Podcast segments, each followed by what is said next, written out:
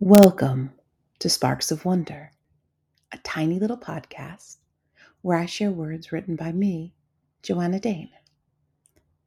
Today I am sharing an invocation for the steps ahead.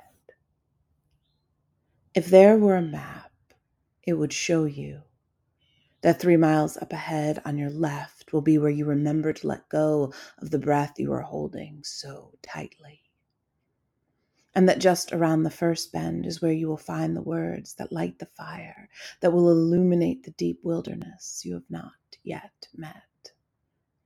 You would be shown that there will be times when you'll switch back on yourself, that there will be hidden passageways and tolls on your being. The map would tell you not to wait until the end to find the treasure that you seek. Thank you for listening. To learn more about me and what I do, head over to joannadane.com.